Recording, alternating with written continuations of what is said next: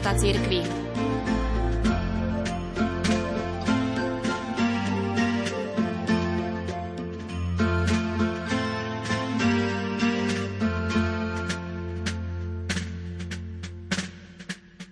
Na dnešný deň pripadá liturgická spomienka svätej Edity Štajnovej, spolupatronky Európy.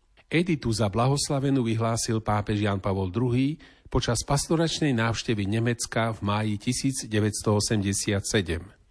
Je prvou ženou židovského pôvodu, ktorá od čias prvotnej cirkvi bola povýšená k úcte oltára.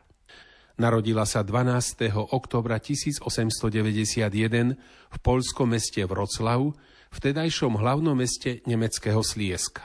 Hoci bola vychovávaná v duchu židovského zákona Torach, keď mala 21 rokov, vyhlásila sa za ateistku, lebo, ako napísala, necítila sa v stave veriť v existenciu Boha. Vyštudovala filozofiu. Jej život začal meniť smer po prečítaní životopisu svätej Terézie z Avily. Keď som začala s jeho čítaním, tak ma zaujal, že som ho prečítala na jeden dúšok – keď som knihu zatvorila, povedala som si, tu je pravda. Vyznala neskôr. V roku 1922 ako 30-ročná požiadala o sviatosť krstu. Pokrstená bola v Kolínskej katedrále v Nemecku. O 12 rokov neskôr vstupuje do kláštora reholných sestier karmelitánok v tom istom meste, v Kolíne nad Rínom, a príjma meno sestra Teresa Benedikta od kríža.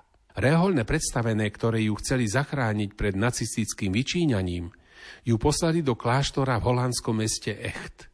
Tam napísala knihu, ktorá je jej osobným význaním. Veda, umenie kríža. Edita nakoniec predsa padla do rúk nacistom. Zomrela v koncentračnom tábore v Osvienčime, v plynovej komore. Mala 51 rokov. V rokoch 1930 až 1945 keď ľudia a predovšetkým Židia veľmi trpeli, Edita Štajnová, Terezia Benedikta od kríža, viedla odovzdaný život modlitby, pôstu, pokánia. Jezuitský historik páter Peter Gumpel, ktorý žil v čase uväznenia a deportácie Edity Štajnovej v Holandsku, kde inému pozadiu týchto rokov napísal. Okupácia Holandska nacistickým Nemeckom sa začala v roku 1940. Tým bol spečatený osud Židov aj v tejto krajine. Systematické masové deportácie Židov sa začali až v roku 1942. Zodpovední predstavitelia katolíckej, protestantskej a kalvínskej cirkvi vtedy napísali list, ktorý sa mal čítať vo všetkých kostoloch a bol verejným protestom proti deportáciám. O pláne sa dozvedelo gestapo, ktoré upozornilo predstaviteľov spomínaných cirkví, že v prípade prečítania listu Nemci deportujú všetkých občanov židovského pôvodu, teda aj tých, ktorí boli pokrstení. Po tejto vyhrážke sa predstavitelia iných vyznaní stiahli. V nedeľu 26. júla 1942 bol list čítaný len v katolíckých kostoloch. Odpoveď gestapa a nacistov nedala na seba dlho čakať.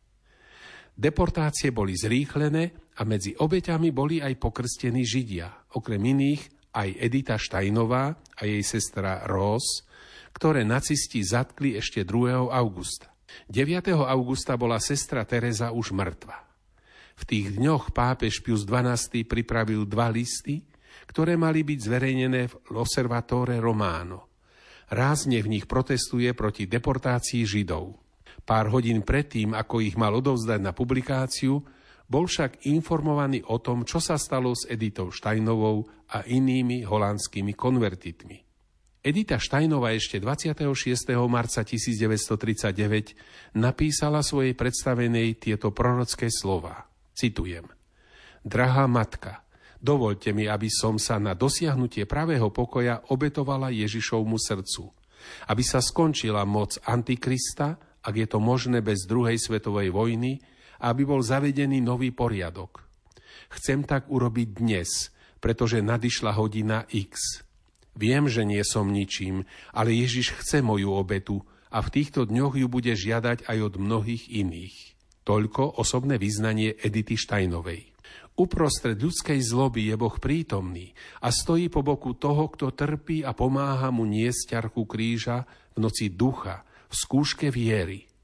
Do týchto slov páter Camillo Machis, bývalý generálny predstavený bosých karmelitánov, zhrnul životné svedectvo svätej Edity Štajnovej, konvertitky zo židovstva, ktorá zomrela v koncentračnom tábore Osvienčím a ktorú Ján Pavol II 11. októbra 1998 vyhlásil za svetu.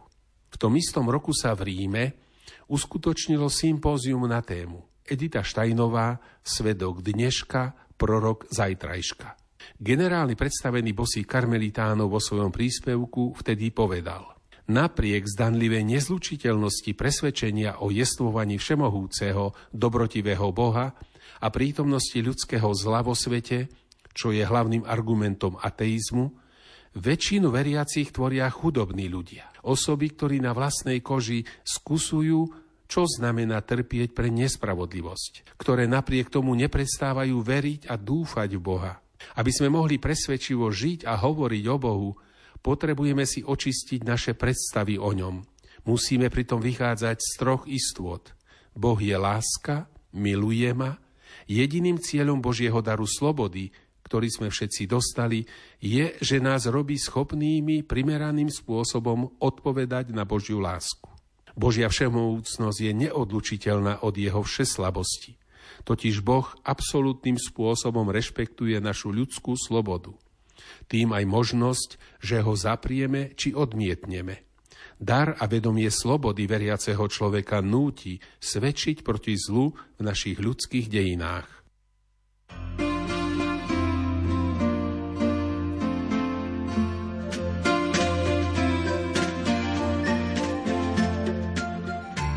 Sonda do života cirkvi.